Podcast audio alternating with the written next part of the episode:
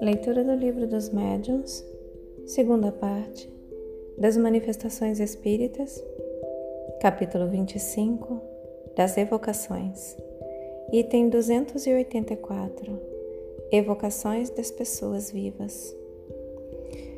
Pergunta 37. E aqui novamente a gente está numa sequência de perguntas e respostas dos espíritos que se inicia que se iniciou no item 282, com 35 perguntas. Aí a gente teve o item 283 sobre a evocação dos animais, com a 36 pergunta, e agora o item 284, evocações das pessoas vivas, que começa na 37 pergunta. Pergunta 37. A encarnação dos espíritos constitui obstáculo à sua evocação? Resposta dos espíritos: Não, mas é necessário que o estado do corpo permita que no momento da evocação o espírito se desprenda.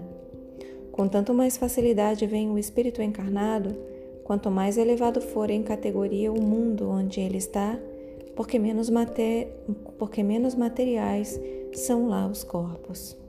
Novamente, com tanto mais facilidade vem o espírito encarnado, Quanto mais elevado for em categoria o mundo onde ele está, porque menos materiais são lá os corpos.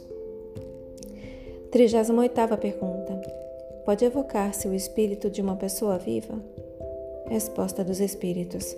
Pode-se, visto que se pode evocar um espírito encarnado.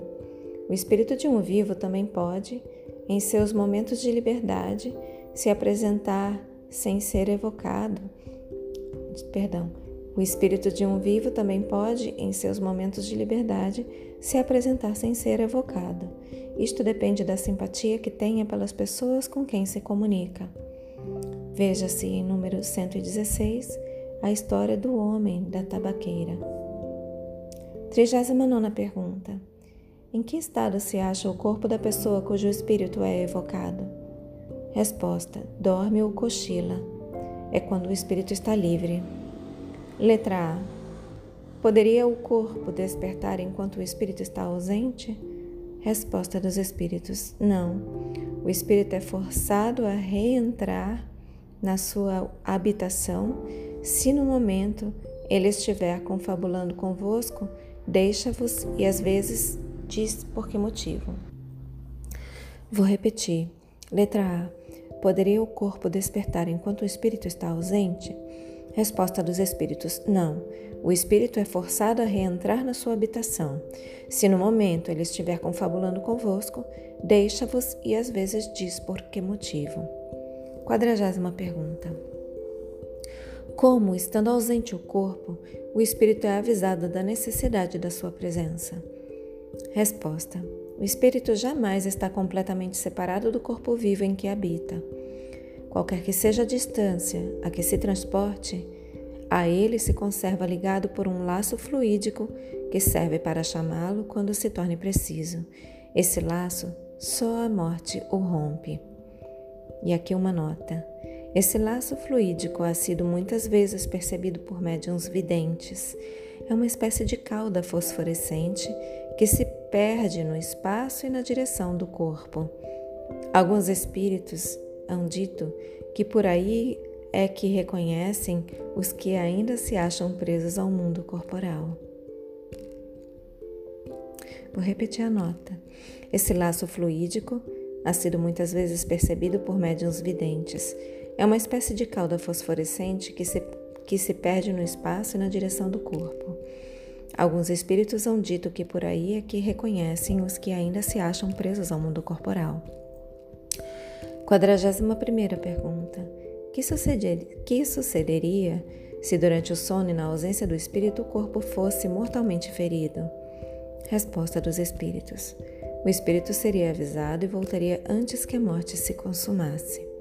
Letra A. Assim, não poderá dar-se que o corpo morra na ausência do espírito e que este, ao voltar, não possa entrar? Resposta: Não Seria contrário à lei que rege a união da alma e do corpo. Letra B. Mas se o golpe for dado subitamente de improviso? Resposta dos Espíritos. o espírito será prevenido antes que o golpe mortal seja vibrado. E aqui uma nota. Interrogado sobre este fato, respondeu o espírito de um vivo: Se o corpo pudesse morrer na ausência do espírito, este seria um meio muito cômodo de se cometerem suicídios hipócritas. Novamente. Interrogado sobre este fato, respondeu o espírito de um vivo: Se o corpo pudesse morrer na ausência do espírito, este seria um meio muito cômodo de se cometerem suicídios hipócritas. 42 segunda pergunta. O espírito de uma pessoa evocada durante o sono é tão livre de se comunicar como o de uma pessoa morta? Resposta: não. A matéria sempre o influencia mais ou menos. E aqui uma nota. Uma pessoa que se achava nesse estado e a quem foi feita essa pergunta respondeu: Estou sempre ligada à aguilheira que arrasto comigo. Letra A. Nesse estado, poderia o espírito ser impedido de vir por se achar em outra parte? Resposta: Sim. Pode acontecer que o espírito esteja num lugar onde lhe apraza permanecer e então não acode à evocação, sobretudo quando feita por quem não o interesse. 43 pergunta. É absolutamente possível evocar-se o espírito de uma pessoa acordada? Resposta dos espíritos. Novamente a pergunta, 43 pergunta. É absolutamente impossível evocar-se o espírito de uma pessoa acordada? Resposta dos espíritos. Ainda que difícil, não é absolutamente impossível, porquanto se a evocação produz efeito, pode dar-se que a pessoa adormeça. Mas o espírito não pode comunicar-se como espírito senão nos momentos em que a sua presença não é necessária à atividade inteligente do corpo. Novamente, ainda que difícil, não é absolutamente impossível, porquanto se a evocação produz efeito, pode dar-se que a pessoa adormeça. Mas o espírito não pode comunicar-se como espírito senão nos momentos em que a sua presença não é necessária à atividade inteligente do corpo. E aqui uma nota. A experiência prova que a evocação feita durante o estado de vigília pode provocar o sono, ou pelo menos um torpor aproximado do sono, mas semelhante efeito não se pode produzir senão por ato de uma vontade muito enérgica e se existirem laços de simpatia entre as duas pessoas. De outro modo, a evocação nenhum resultado dá. Mesmo no caso de a evocação poder provocar o sono, se o momento é inoportuno, a pessoa não querendo dormir oporá resistência e, se sucumbir, seu espírito ficará perturbado e dificilmente responderá. Segue-se daí que o momento mais favorável para a evocação de uma pessoa viva é o do sono natural, porque, estando livre, seu espírito pode vir ter com aquele que o chama, do mesmo modo que poderá ir algures. Quando a evocação é feita com o consentimento da pessoa e esta procura dormir para esse efeito, pode acontecer que essa preocupação retarde o sono do, e, o, e perturbe o espírito. Por isso, o sono não forçado é sempre preferível. Eu vou reler toda a nota. A experiência prova que a evocação feita durante o estado de vigília Pode provocar sono ou pelo menos um torpor aproximado do sono, mas semelhante efeito não se pode produzir senão por ato de uma vontade muito enérgica e se existirem laços de simpatia entre as duas pessoas. De outro modo, a evocação nenhum resultado dá.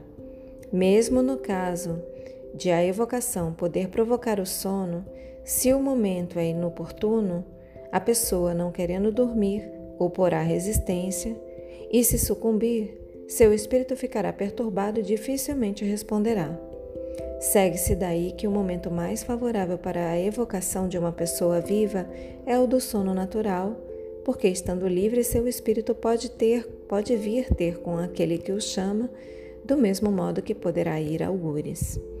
Quando a evocação é feita com consentimento da pessoa e esta procura dormir para esse efeito, Pode acontecer que essa preocupação retarde o sono e perturbe o espírito.